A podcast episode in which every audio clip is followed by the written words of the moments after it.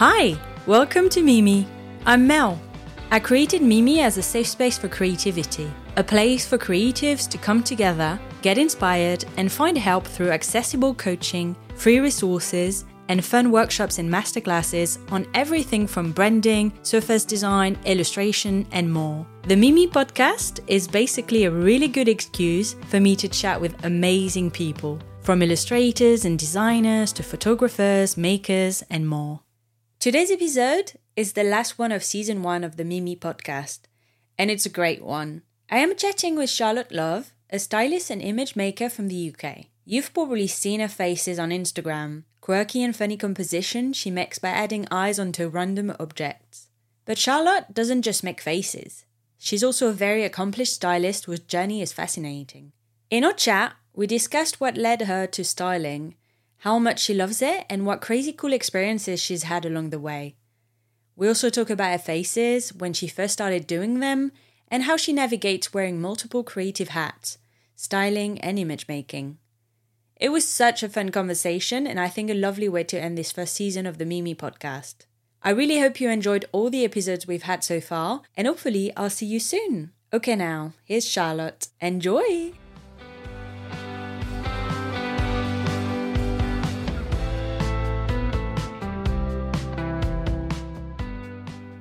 Hello. Hi. Can you hear me? Yes, I can. Can you see me? Not yet.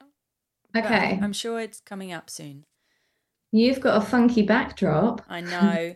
That's How do I get one of those? Eh, you can do it in Zoom. I'll show you afterwards.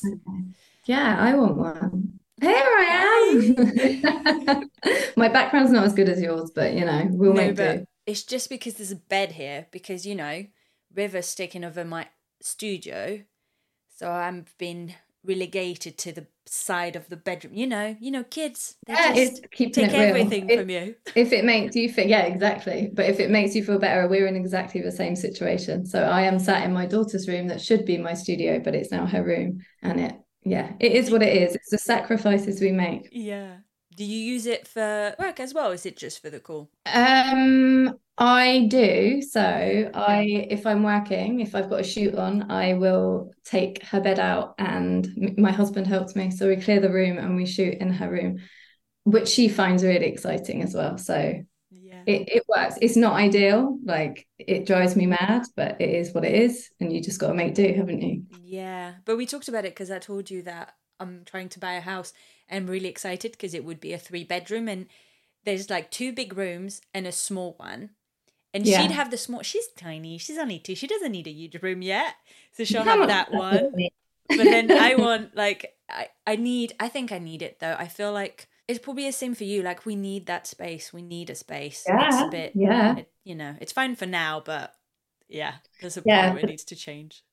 The problem is, is you then you've got a three bed, and then you're like, oh, we could have one more child, and then that room then goes to them, and you're like, oh, now what? Okay, uh, I'll just make do in the kitchen, and that's what's happened to us. That's what's happened to you. Yeah, and they could share a room, but I'm like, no, you need your own space. It's nice that they're separate, and they'll drive each other. You know, bedtimes will just be them messing around. So Yeah. Yeah. we'll keep it how it is.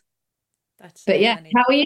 How are you? You all good? Really good. Yeah. I've got a bit of a headache because of last night. Why? A mummy day? Huh? no, I don't know. We didn't do anything. We just watched um I don't know if you watched it. It's called Shrinking on Apple TV and it's so good. Really love No. it. So nice and like very funny and like and emotional like but very nice. And yeah, we're just drinking wine and I'm like this morning I was like, why did we drink so much wine? I mean, we just drank one bottle, the two of us, with food, which can go really fast. And Yeah. like, and now I kind of regret it because I've got a headache. So you can drink if you want, but I'm like, I can't, I can't, I can't follow you You're today. glad. Are you struggling? No, I'm fine. I'm fine. No, This no. morning I was, but I don't really drink wine anymore for that reason. It, it's not mm. good because it's too easy to drink, and then I really struggle with, yeah, feeling like crap the next day. So I just drink beer, which I find that I can only really drink two, and then I'm like, I'm Yeah. done. Yeah. But I yeah. I, I, I'm usually fine with wine. You know, I'm French as well, so. yeah, I was gonna say. No, I'm usually fine, and that's why I'm really surprised this morning because I was like, "What's happening?" Um. Anyway. Getting older. Yeah, I, I was gonna say it's not. It's not even my birthday. It's not like I'm getting older today. Like what's happening? It's just yeah, just generally getting older.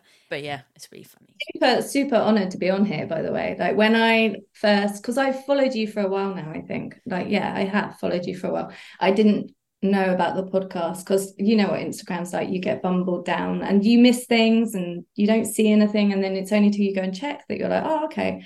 So to when I went and looked and I saw you had like Jon Klassen and Owen Owen Davey. Yeah, I've got his book right here. I love We've got Owen. the book about, Yeah. book about sharks, um, which I bought before even having children. Like a lot of children's books I've accumulated before even having children.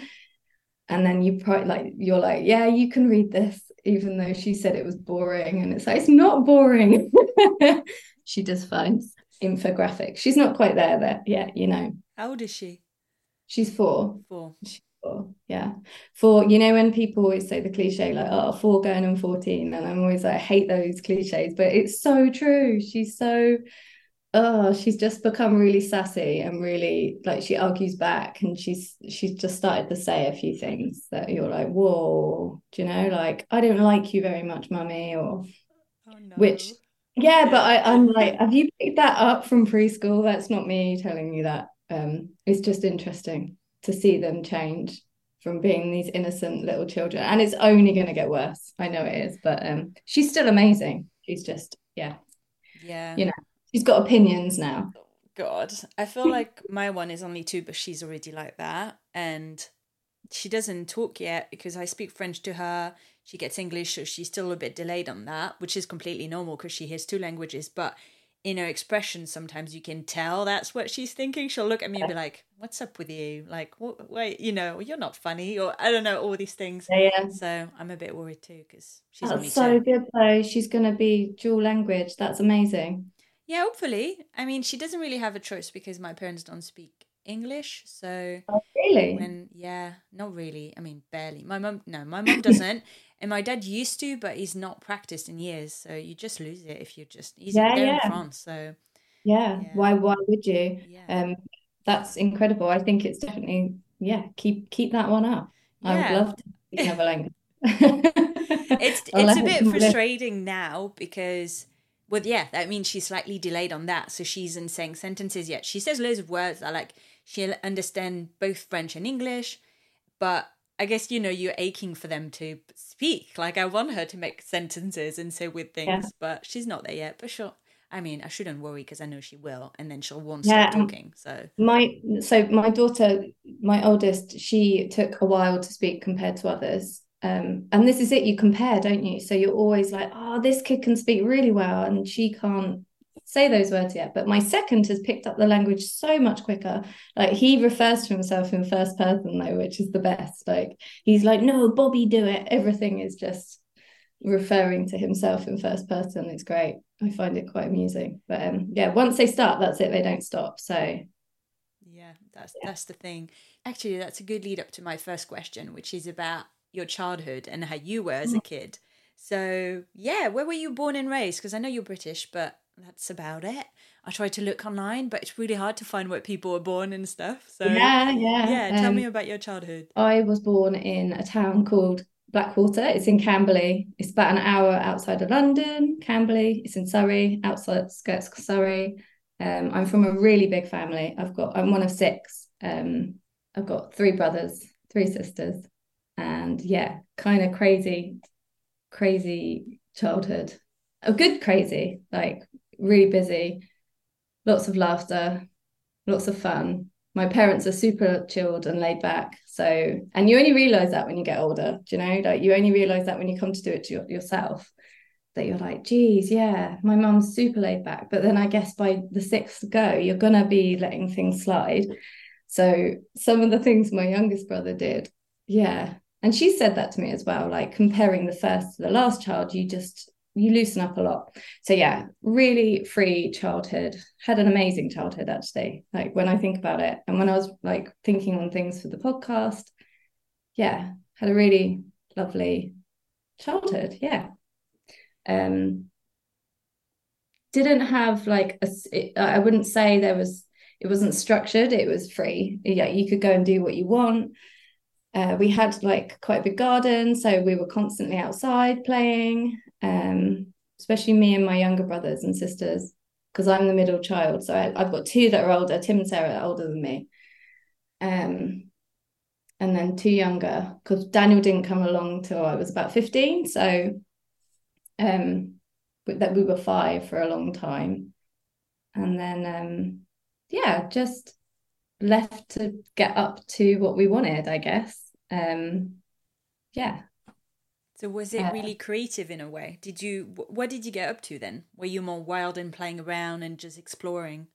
I'd say we were pretty wild. Like, I mean, like it's hard when you think back. Like, I just mostly think back to the summer holidays, which would have been like a, a huge chunk of time where, yeah, again, my mum must have been like, she always provided us with stuff. Like, there was always like a table. Like, she's always been really good at that she'll get pens and art kits and paper and paints and play-doh but it, it, she wasn't like she wasn't like right all sit down we're going to make this do you know? She was she had stuff to do. She probably had like a hundred loads of washing to do. She also worked as well. So my mum and dad run a business together. My dad is a uh, like by trade he's a sign writer. So when he first started out he would do hand painted signs for like pubs and shops and vehicles and um I think he did a bit of teaching as well. And that's something that then grew. So he then started up his own company and it got bigger and bigger and bigger. And really sadly, like the the painting side of it died down and then it become a bit more commercial. So they now uh, fabricate signs. So they make huge signs, like big steel signs or illuminated signs. Like it's funny when you think about signs, they really are everywhere. Um, but yeah, so that's what they do. So they've always worked together. And so mum always worked. So a lot of the time we were kind of probably left to get on with it ourselves. But yeah, she would always provide us with fun. But I wouldn't say it was like when I sit down with my children, it's a bit more like, right, we're going to do this. It's a bit more organized. Whereas my mum left us to it.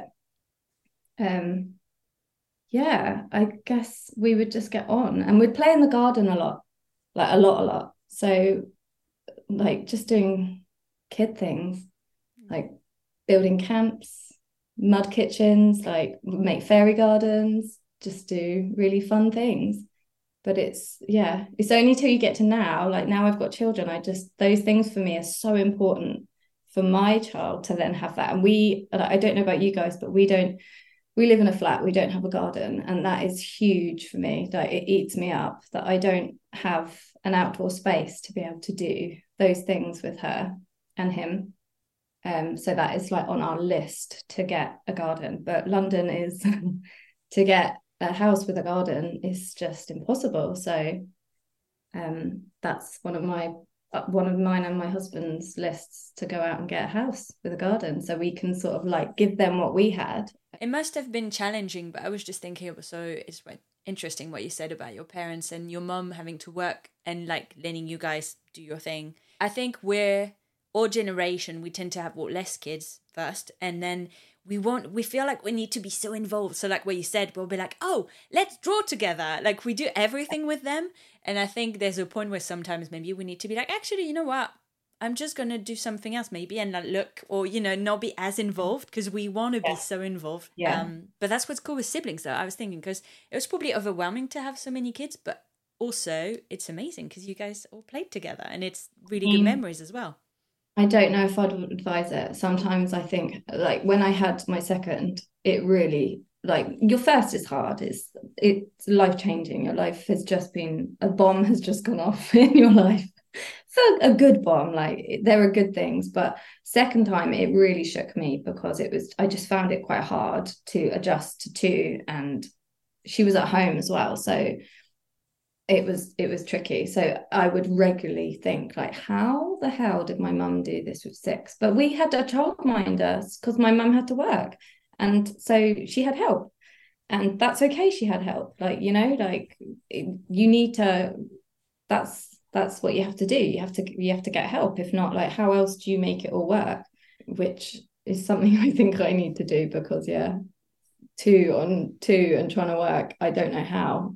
So you loved art. So was it a natural process for you to go into art school later on then How did you? Because you studied visual communication and illustration. Oh yeah. So prior to that, I so I'm not an academic person. Like, I'm terrible. I'm I'm I'm really standard. Like I can I yeah, I'm not good at writing. I'm not good at reading really. I'm I, I'm not dyslexic, but I'm just it's not where my strengths are. So I'm not an academic person. And I remember at school I was always in the middle. Like I was never in ironically, I for my GCSEs, the only two GCSEs I got was food tech and art. And the others I got, I think I just got a scrape by with a C and a D. And that's like now today when I think my two main interests are art and food, it's just quite funny because I don't know if that's just my parents didn't put a lot of pressure on us either. That's another thing because they've set up their I don't know if it's the best, but it hasn't done us all bad. But my dad especially was always really relaxed about art like school GCSEs he never neither of them ever put any pressure on us ever. Like there was no like like if we were if we weren't thriving in a subject we were never made to do like you need to get a tutor or you need to do extra classes to get better at that because you need your GCSEs it was chilled out. My dad would sometimes because he finished school and went and worked for himself. Like I think he did an apprenticeship, so he was always like he wasn't pro uni. They neither of them were. So they were like, you work for yourself, you go and learn on the job, and la la la. So I felt really relaxed in a way because I think there is a lot of pressure that's put on teenagers to do really well at school. So I remember, yeah, not feeling much pressure. My sister went off to art college, my older sister, and weirdly, at the last minute before secondary school, I remember feeling so lost and not knowing what to do. There's so much pressure on what to pick after school. It's the same as when you graduate. You're like, whoa, there's so much pressure on you to go and do the best thing. Like it's almost like someone saying you have to pick your career now and you got to go and do it. And it's like, I don't know. I don't know what to do. And I actually went and did a makeup course. I remember my art teacher saying, like, he was like, What the hell are you doing? And I was like, I don't know, I'm just going to go do it because a few of my friends were doing it. So I went and did this makeup course. And I soon realized it wasn't for me. Like I like doing that. We got we got taught theatrical makeup. So like doing like casualty makeup with like you'd cut it and put blood in it, like on your face, like prosthetic makeup. I've really enjoyed that. And I like doing the face painting, but I soon realized I am not here to do bridal makeup and stuff like that. Like it, I actually quit and I dropped out. Um, yeah, I quit, which was a really bad thing to do. I shouldn't have probably done that, but I was what, 16, 17, like such a young age. So I quit and I think I just took the summer off. And then come September, my mum marched me down to the careers office. She was like, right, we you're coming with me. And she took me to this careers office and sat me in and they gave me my options and like again i remember feeling so much pressure. But they were like right there's a space if you want to go and do an art art foundation degree. And i was like yeah okay cool i'll go do that. And i went and joined and it was like the best decision I, well, she ever made for me like thanks mom but yeah i started and did two years foundation. And you know when you're like this is it why didn't i do that? Why did i follow the crowd? Why did i do makeup? What stupid thing to go and do. I don't know. So yeah, went on did an art degree at Art Foundation, and then went on to Bournemouth Arts Institute to go and do Viscom. So interestingly, first of all, I applied for illustration and I didn't get on.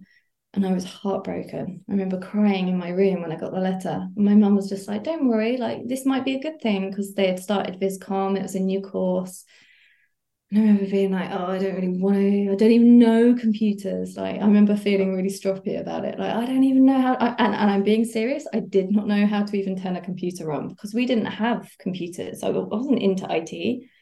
And I remember writing to the course leader and saying, like, I actually don't know how to turn a computer on. Like, I'm not, and she was like, you'll be fine. Like, there's going to be people there, like, that don't know how to do this. And I still remember my first day sitting in front of a huge Apple Mac, like, where is the button? Because they are pretty well concealed. Like it's streamlined design. Um, but yeah, it was again one of the um one of the best decisions I ever made because uni was amazing. I had such a great time there. I would advise that course to anybody. Like that uni in, in particular is just I wouldn't say it's like one of the best. I, I I have nothing to compare it to, but you meet a lot of people that, do, that have done really well, and they normally have been to one of the London schools, haven't they? They've normally been to Central St Martin's or like, um, why is my mind gone blank on all the London uni? but you know, I think it doesn't. yeah, yeah, it doesn't really matter though. You were saying no. like in terms of, I'm sure some schools are meant to be better or whatever, but at the end of the day, there's even that whole discussion about do you actually need to go to art school to do art or to you know you no. don't so it's just whatever you can gain like meeting people growing yourself having a good time that's all you need and learning yeah i guess it you needed to learn there's some technical skills that you learn in art school but the whole creative process yeah. that's just within you and for you to work on and you don't yeah. really need to go to school for that but my VisCom course taught me so much. It taught me Photoshop. It taught me Illustrator. I would never have learned that on illustration. I don't think I would. I think they the Bournemouth course was very pro like um well illustrating. I think they might have taught me a bit, but it would have maybe been go out and teach yourself. But my VisCom, it was focusing on typography, illustration, and photography. So I managed to learn all three of those things that were something I would have never ever have known to go and I would never have picked that, do you know? Um, but it was incredible. I learned a lot. So then in my third year, I went into illustration. I remember being really disappointed with it. I remember A, finding it was so intimidating because I'm not like, I can doodle and I can, I thought I wanted to do illustration because I, I, I like drawing, like, but when I saw some of the drawers on that class, like, wow, like my husband was on illustration. His drawings are incredible. Like he can draw like like for like. And some of the people on there were just insane at what they do and like crazy talented. But I remember feeling really inadequate and not that great. Like, oh, I should have just graduated after VisCom. Um, and they were really pro editorial illustration as well. So I think I went on there like, I want to do greeting cards, and they were like scoffed at it a bit, like. But now I'm like, yeah, who's laughing now? Um, but I remember them not really wanting me to do. It wasn't the done thing. They wanted you to do like illustrate to an editorial piece of like for the Guardian, and I'll be like, what? to me, that was just boring. And one of our first projects was illustrating to an article on Che Guevara, like, what am I here? Why am I doing this? This isn't me. Like, some people were great at that and they loved that. But I realized I wasn't, I felt out of my depth, you know?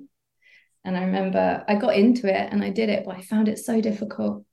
And yeah, I think I just did the, I, I wasn't an illustrator. That that was that was the problem. But then my housemate was on my course too, and she was amazing. She was really good. She would do collage, and she sort of opened my eyes up to collage because if you can't draw, then it was like the next best thing. Like, okay, well, I'll, I'll draw with paper and I'll cut. And I remember finding that really interesting. So she sort of inspired me to do collage, but collage on Photoshop. So I learned lots of skills. Really interesting, actually, to hear the detailed process of what happens when you go to art school and you start figuring out what works for you, what doesn't. Yeah. And and it's the same. I studied visual communication, and it's you're being taught so many different skills that are actually also really applicable to real life because i feel like what you're saying about illustration it's it's a bit of a bubble and i feel like illustrators that do first you can't you don't make a really good living doing editorial work because editorial doesn't pay well and you know that as well. So it's really interesting that they were pushing that. But what i'm interesting to hear about is how you went from that to then what you're doing now. I mean, what's really interesting as well is you're doing two things because I know you from your faces and your characters that are so happy and quirky, and I love them.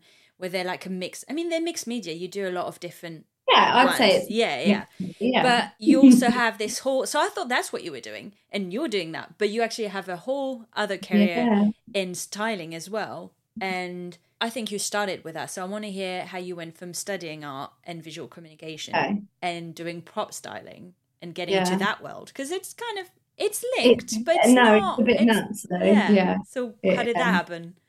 So yeah, we graduated and um it was I don't know, we graduated in 2008. It was like the year of the recession. There's no work. I think about seven of my friends had to sign on because there was nothing for anyone, like no jobs. Everyone was being made redundant. It's like the worst time to graduate. And because again, my parents are a business, all my mum kept saying is, Charlotte, there's no work out there. You're going to struggle. Like, you better go and get a job. Like, oh God. And again, it's such a dark time. You've got to move back home. That's the first thing I remember being like, oh, you've just lost all your independence to go move back in with your mum and dad. I wasn't brave enough to go and move up to London. Like a, a lot of people did. They just went and jumped. They had jobs lined up. Did you do D&AD? Um, no. So do you know about D&AD? Yeah. The exhibition for students. So like mm. it's where you can get picked up pretty quick. Like a few of my friends got picked up. Um, one of my housemates got a job instantly for Amelia's magazine, who was like the coolest magazine at the time. I remember being like, oh, wow, she's off. That was her gone off to London. And London for me was like this scary place. Like, I don't really like London even now. I'm still a bit scared by it. Um, I find it quite intimidating. Uh, not so much anymore, but at the time, I remember being like, I do not want to leave and go to London. So, yeah, I temped for a long time. I did waitressing, which again is to anyone that struggles with like confidence issues, I think waitressing or bar work is like the best thing you can do because you are forcing yourself to talk to people. And that's something you're going to learn later down the line when you're talking to clients, when you're talking like having Zoom meetings. You need to learn how to talk, you need to know how to hold yourself. And I would say waitressing was one of the best things I did because it taught me how to be confident in a way that I'm not a very confident person. Like, but I'd say it, it taught me to be more confident. Um, it gave me a bit of a boost because you're running on adrenaline as well because you're walking, you're running around, and it's a bit of a boost. But anyway, so I did that for a while. Sorry, I'm going on off on such a waffle. So I did my temping and waitressing, and then I was working with loads of mums, and they all said to me like, "You've got a degree. What are you doing? Like, you need to go and do something. Like, you have to go and like you're wasting your time here." And I was like, "Yeah, you're right. I am." So I um again, my mum phoned up a magazine for me. It was the You magazine. It's a supplement of the Daily Mail. Um, and she asked if I could go and do some work experience with them. Again, like you know, when you start noticing a pattern, like my mum's done loads without re- like I'm not even that dependent on her, but she, it just shows she's been quite quite a yeah quite a significant part in pushing so yeah, she called up You magazine and just picked up the phone just like that and called them up and was like, "Can you can she come and do some work experience?" They were like, "Yeah, sure, come in. She can come and do a week." And I did. I went and did a week's work experience in the art department. Super scary. Like, you know, when you think back, like, whoa, work experience is awful. Like, all of a sudden you're in London and you're having to do and be the best person you can be, forcing yourself to be confident. So I did a week week there. I wouldn't say I necessarily enjoyed it. I wouldn't say I got this like desire to be working in an art department for a magazine, but um, they let me do an illustration. and I remember I scanned it in and the wrong DPI. I scanned it in at like 150 and the whole thing was ruined. Uh, so I had to do it all again. But back then, that was a really big deal. Like, whoa, I just messed up my whole chance. But anyway, when I was there, I ended up speaking to the interiors girl at the copy photocopy machine having a chat and she was really nice and we got on really well and she was like you can always come and do a week here and I was like oh that would be great so I did. I went back and did a week with them with the interiors and instantly I was like this is really good. I really enjoy this. Like it, it felt right. Um at the time I knew of a stylist called Selina Lake. She was this she would do really amazing vintage styling and she gave me her number so I called her up I just called her out of the blue and I was like, Can I come and assist you? Which isn't really a, a, unlike me. I wouldn't normally be that confident, but I just forced myself to do it. I was like, Right, I'm going to do it. Called her and I said, Can I come and assist you? And she was like, Yeah. And I think she was a bit shocked that I just called her out of the blue because who does that? And yeah, that was it. I went and worked with her. I went and did a few days assisting, just helping her, like um just little things like unloading her car with all the props and making tea that's all i did i think make make tea and tidy up get the shots ready. And um yeah went and did that. And then weirdly one day i was assisting so when you do a photo shoot you go and hire a location. Like you'll go and hire a location house. You use the location to shoot your products or you shoot your book. She was shooting her book. And we were shooting at this house. And i remember speaking to the lady who owned it while i was ironing all the products. And i said to her i really wanted to i loved tim walker like he was like my dream like isn't he everyone's i remember like he Amazing. thinking he was like the best thing in the world. And do you know, I, I don't know how I missed that out, but that was a huge part of my inspiration at uni. Like we didn't have Pinterest back then. We'd have blogs. So you'd read it or, or you'd get a book. And I remember thinking Tim Walker was just like, I want to do that. That is what I want to do. And I told the lady, and like ironically, she was a fashion stylist. And she said to me, Well, I actually know him. And I was like, Whoa, okay. And she was like, Yeah, if you really want to work with him, I'll give you his address. He loves it when people send him a letter. I was like, okay. And she was like, it has to be a handwritten letter though. He really likes that. And I was like, right, okay, cool. She gave me his address and I was like, okay. So I went back. I think that night I wrote a letter in bed. I spent ages just illustrating it as well, like to the best that I could, um, making it look really whimsical. Um, and I sent it to him. And then a couple of weeks later, I got a reply from his agent saying, Thanks for your letter. Um, you're probably because I hadn't studied photography. I wasn't good at photography. I didn't want to be a photographer. And I knew that because yeah, I that wasn't my my area. So he was like, his agent said, oh, maybe contact Shona Heath and she makes all the props for Tim Walker shoots. And I did. I then contacted her and she was like, right, come in. You can start this week. and again, like so nervous. I went and stayed with my friend for a week. I slept, slept at hers and went and turned up and did some assisting for Shona Heath. So she was Tim Walker's prop maker. Literally, I felt like I had died and gone to heaven. I wait, wait. Being, so did Whoa. you meet him then? No, so this is the worst part. They were like, "We're doing a shoot next week. Can you come?" And for some reason, I couldn't, and I don't know why. I think I was probably a bit scared. Like, I don't really want to meet him. He's my hero. Not that I would have said anything. I probably would have just scorped. But no, I helped make some props. We had to make these swans. We polycarved them from polystyrene, and then we made these swans. But it was, it was yeah, it was amazing. But I remember finding it super, super intimidating. Like all of she had about five assistants, and they had all come from like fashion backgrounds. I felt again so out of my depth. I I remember feeling immensely intimidated, and I didn't feel comfortable. It was super competitive, like crazy competitive. I didn't feel relaxed. I didn't feel comfortable. I felt like you know when you just feel like I I shouldn't be here. I could do it I could do what they needed me to, but I didn't feel comfortable. Like, and I've now realized. So I went on and did a few different set um set assisting for fashion stylists, prop makers for like editorial. And again, I got the same feeling like I didn't study fashion. I I just it wasn't for me. Fashion's a like crazy competitive cut work. Like you've got to be really bold. You've got to be like, yeah, thick skinned, I think that is the word I'm looking for. And that's not me.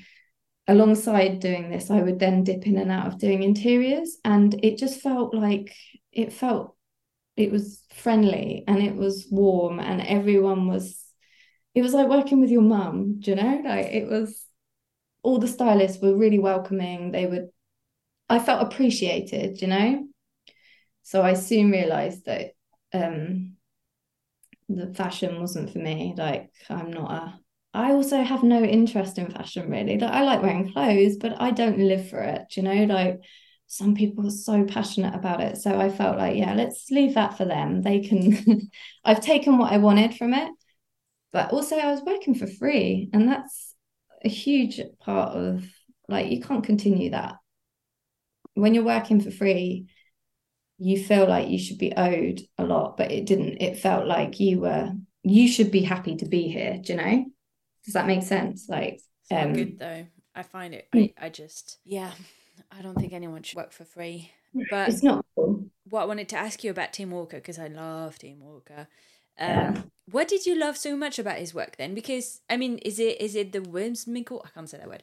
Is it the whimsical, whimsical like poetic, a bit surrealistic, you know, like that atmosphere. So because it's a lot about fashion. He he obviously loves fashion too, and yeah, he loves the expression of, yeah. of it. But what did you like? Do you just like the very poetic? I like I like natural... the fact that he has come up with an idea in his head and he's made that real with a photograph and that is the part that i find that's what i've taken from his work like he's thought something up and he's made it.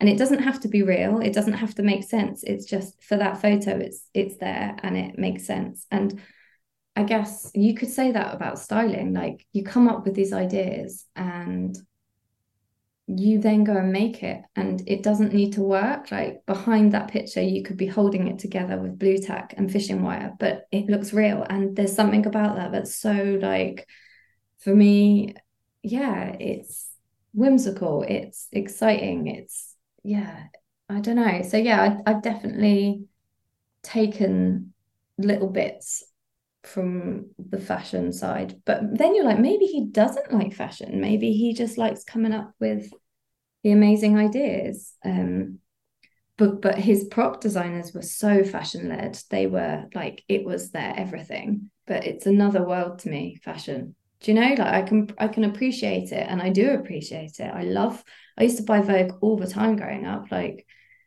it, it was I, I love it but it's not what i am. Do you know? Yeah. and even now i'm like i wish i was trying out kids interiors uh, kids fashion prop making. That's something that i'd love to do but again it's like i'm not interested in fashion enough. It's not my world. So I don't know what is my world. It's making things is my world. Yeah. Do you know?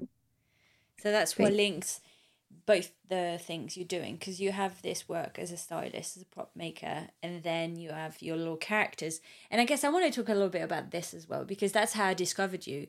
I want to know when and and why you started making them or if you'd always made them and then one day you were like maybe I'll start sharing them. Did they come from a place of you wanted to be more creative or more fun, more silly? So the faces they have come from just probably so they all coincided with the start of Instagram as well. So it was like people could all of a sudden just take a photo and it was like a portfolio and it was your little online portfolio do you know like it became like for me it became like a little sketchbook of ideas and i remember setting myself little challenges like i'm going to do this i'm going to do uh, i just get so many ideas and i just would do it like any idea i had i just did it and i was like sod it i'm just going to do it um, and I'd stop everything to go and do it. I just remember being like, my husband would be like, we weren't married then.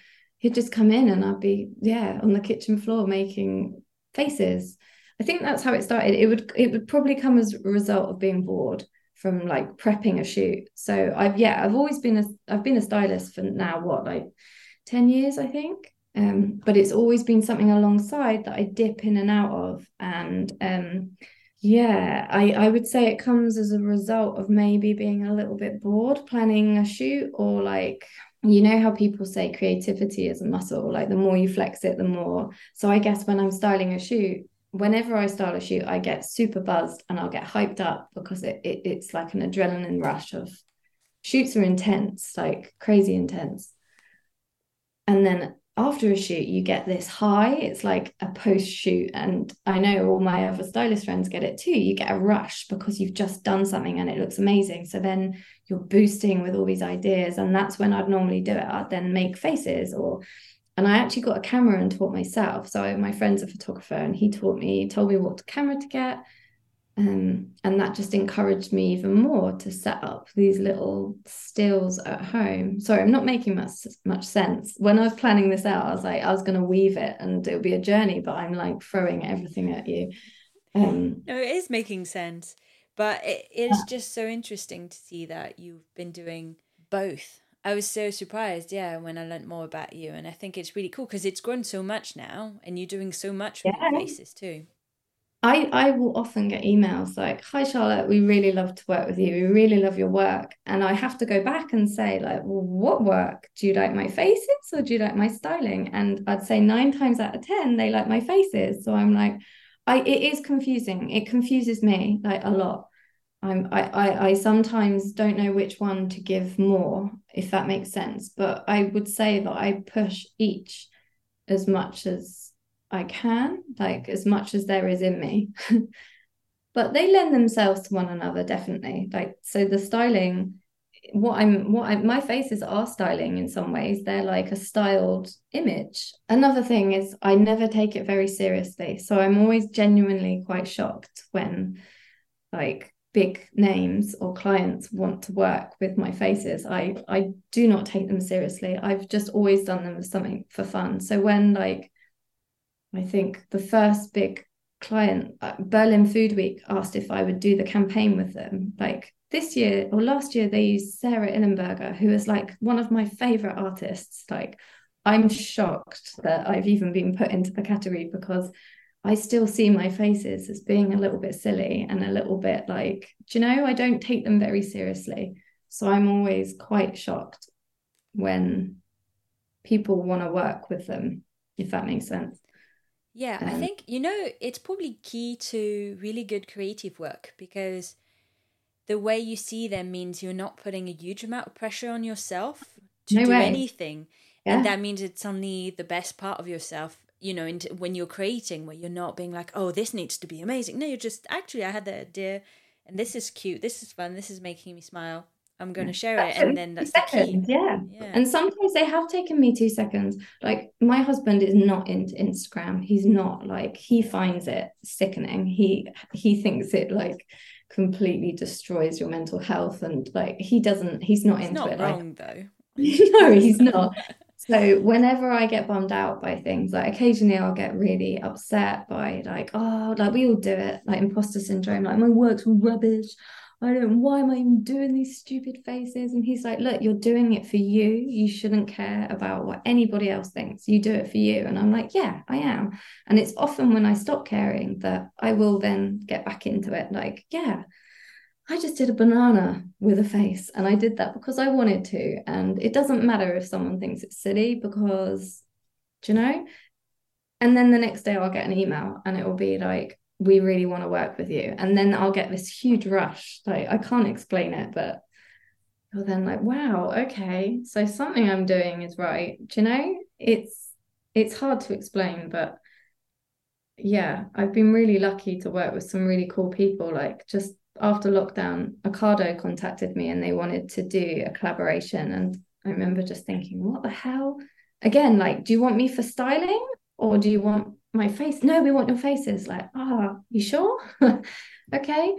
Or yeah, it's just, it's just quite, it's quite surreal but um yeah alongside i've always managed to style because i see that as like my bread and butter. And it's quite an exciting bread and butter. Like styling's an amazing job. It's i love it. I live for it. It's it, yeah especially how i've sort of tailored it to be i would call myself a children's stylist like for interiors. I work predominantly with a lot of children's band brands and mostly like fun products do you know um, I don't do very many. I don't. I, I wouldn't really be a, like a very serious lifestyle commercial stylist. I would work. I work mostly with children's companies. Um, so in some respects, the two go hand in hand. I think like they're quite similar. Like my color palette is quite similar in styling to my faces, and do you know? I'd say my styling work is quite clean and a little bit graphic, as are my faces. So it's just another avenue. So you did, yeah, because you did a book recently with Palomito, which was um, a yeah. French publishing house. Yeah. Um, how was that process? That was really fun. She's really nice. Like it's funny speaking about languages. We speak only through Google Translate. It's terrible. I should, I should learn French, but I, yeah, my brain doesn't work that way. Um, so we speak only through email because she doesn't speak English. So it's all been a process through Google Translate. Um, but she seems lovely and she's done some really nice books. Um, again, when she contacted me, I was shocked. Um, I've had just before we were getting married, I got approached by a children's book publishing company but it just wasn't the right time. I can get really overwhelmed. Like I, I get overwhelmed if I've got too much stuff on. And my head was like, no, I'm not, I'm not in the right place for that. Um, it was more important that I went and I was really busy with styling. I was about to get married. It just didn't feel right. It was a huge, I, I sometimes regret it, but I think I would have burnt myself out. Um, but yeah, so when she came along, Judy, she it was just all at the right time and I was really excited. She really liked what I do. She really liked she, like she didn't want to push and she wasn't pushy, you know. She she was happy to work with me. So yeah, that process was really fun. Um and it happened just after it was was I pregnant? I think I was pregnant with my second. So when I shot the book, Bobby was only three months old. So I remember breastfeeding and taking photos and but it wasn't yeah, it wasn't stressful. I remember really enjoying it. It was a really fun process and it was a process of elimination. So I'd just go back and be like, here's my pictures. What do you think? And she'd be like, okay, let's start again. Let's change the face. The lemon needs to look more this or more that. And um, yeah, there were quite a few rounds of the same same way of illustrating, but with photo, I guess. So it just feels a little bit more time consuming your way because in illustration, especially digital illustration, it's not as and yeah i feel like it would be slightly annoying for you to it, have too many changes. It, it would be hard but i don't know about you. You know when you get criticism at first you're like oh but i like it how it is. It looks great like that. And then when you change it you're like oh yeah she was right. Like it does look better. And that's always the case. You know when someone like whenever anyone throws me criticism at first i dig my heels in a bit and i'm like no this looks good but then you're like oh okay it looks so yeah. much better no i think yeah for me it really depends when i'm not sure like i'll always send a lot of options and then yeah i love hearing like i think it's definitely a collaborative process where yeah. it gets better as people yeah. i mean it needs to not be 10 people chiming in but if it's yeah. two or three people and yeah but i think sometimes as well i've got the case i don't know if you do that but i worked on a project recently and it was a very small budget really cool project and I had made it clear because they had such a small budget, I wasn't going to do many options. I mean, just I can't remember if I did one or two, and I mean they were really nice and they were open and they were gonna like it no matter what they said. I mean, you're always a bit scared. You were like, oh, but I was really happy, and I remember her mentioning, oh, can you try with gradients? Because I had I don't usually do gradients, but I've been trying. Mm. Sometimes I put a little bit. I don't know. It's not always me, but anyway, I tried it and I didn't like it. I showed it to Mike, my partner, because I always use him to be like, "What do you think of this?" Yeah, yeah, yeah, I don't really like it. And what I did is I didn't send it because I don't know if you've had that, but you'll always send a few options and they'll pick the one you like the least as well. Yeah, always, and always. I was like, actually, I don't want this to happen now, so I'm gonna just send the one I like and say I'm not sending you the other one because I don't like it and I really don't think it works. And she didn't say anything. She was really happy. She loved the version, and I was like, "Oh my god!" Yeah. I was like, "I'm going to do that every time because I've had so many instances where clients pick the one you don't like, and if you've sent it to them, you can't really yeah. backtrack. You can't be like, no, yeah, I know you chose the one I don't like. No, please, can you forget about it and like pick the other yeah, one? Yeah, yeah, Well, no, that's a good. Yeah. Do you know what? Stick to your guns. I guess if you fit, if I if I ever felt really strong about it, like felt really passionate that this is not the right option, yeah, I'd never do it. But half the time, I find yeah, like you say, if it's a collaboration, like if you've got a really good art director on a job, you know that they're bringing out the best in you. So it's definitely a joint effort. Like there were things that Julie um, could see that would work better, and she's seeing it from a children's book point of view. Do you know, like that's a something that I'm like that's her her domain. She's she knows what works, whereas I'm like, yeah, but you know like a melon would look better. That's all i'm thinking. And she she knows that children from the learning point of um yeah. Does that make sense? Yeah Sorry. it does make sense. Yeah. no but that's what's nice isn't it? Working with loads of different industries which you yeah. have as well. Like you get to learn for people that know their stuff yeah. as well which you want to do. So like styling that is how i've learned how to photograph my own stuff which i'm sure makes a lot of photographers really angry because I've stolen their tricks and taken them, but um, I'm not a good photographer. I know how to take basic photos. Like I would still reach upon them if I needed. Do you know, like whenever I do a big faces project, like for Ocado or Berlin Food Week, the first thing I do is book a photographer because I am not about to start being able to take resolution. Like my pictures, I'd worry too much about things being in focus. Like especially if they're like, oh yeah, this is going on a billboard. You're like, right, okay, yeah, I'm not taking that photo because I'm not that good. I can do it for myself and for Instagram, but not for professional standards. But I am always thinking I would love to go and learn photography. I really would. But um yeah, two children and trying to juggle all of that is like now is not the time. My last question is going to be about your kind of dreams and goals work wise or life wise, mm. but for the next years. But let's imagine that starts from them being both in school. Because at the moment, okay. I feel like you're probably not in that headspace where you're like, no, um, I'm just yeah. trying to figure today out. Yeah. But imagine when they're both in school, what would get you really excited? What would be like the biggest kind of dreams and goals you want to do for both the styling and the faces? So probably I'd love I'd like I'd love to push my shop a bit more. I'd love to have time to put into the shop. I feel like I don't know whether that's doing more books. Maybe I'd love to do another book. And fingers crossed. So um Tutti Frutti, that's what it's called, was only published and so far is only published in French. So there you go, you can have one. Um I need all the French books I can get I'll because, send you one. Yeah. There you go. Um, it was only published in French for now. Like, fingers crossed, it should be. Hopefully, like that is the dream to get an English published book. Um, so yeah, to do another book would be amazing.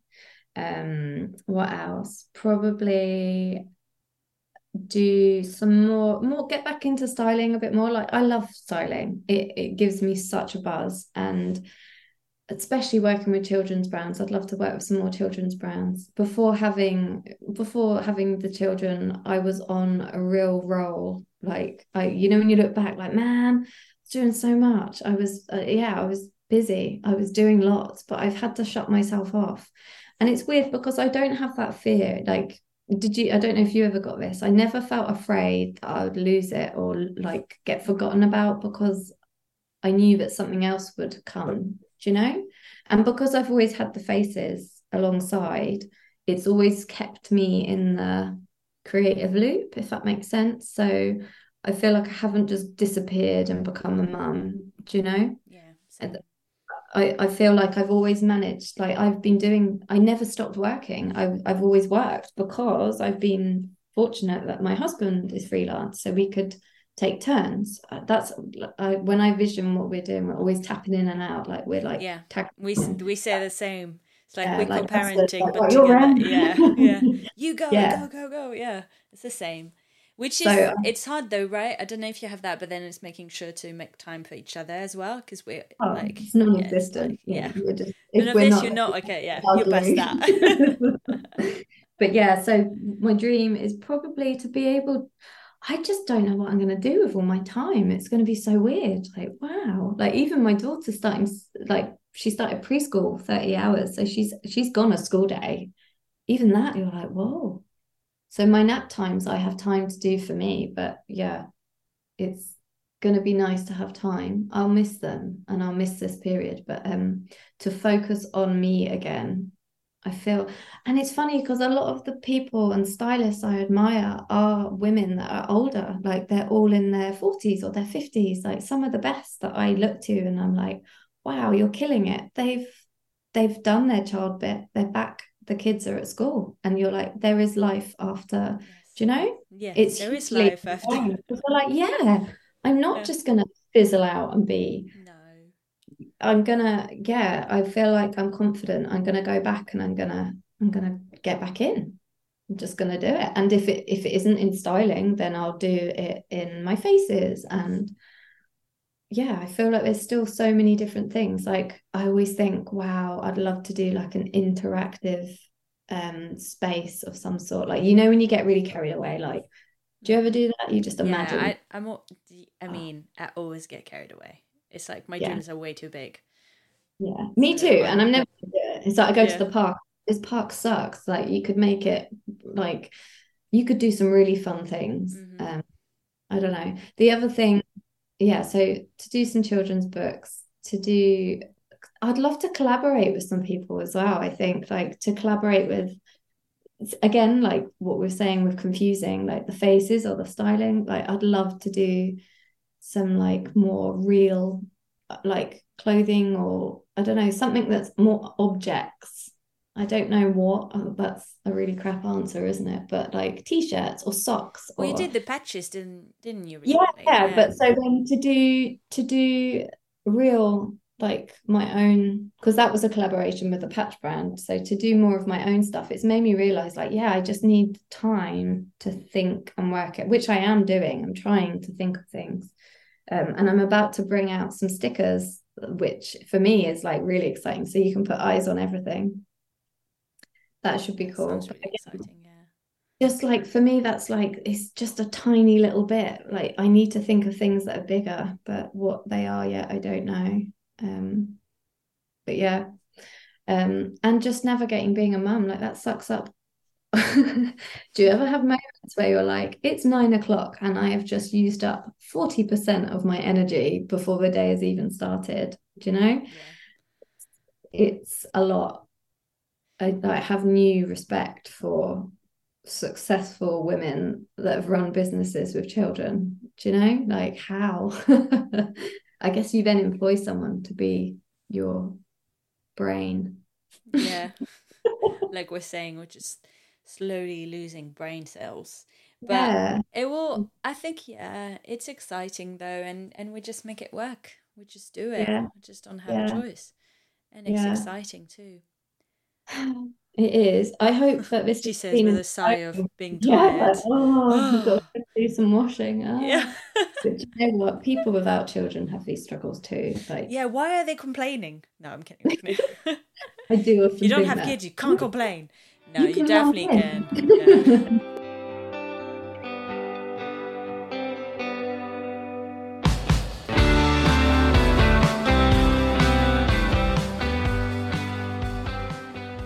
Thank you so much for listening to the Mimi podcast.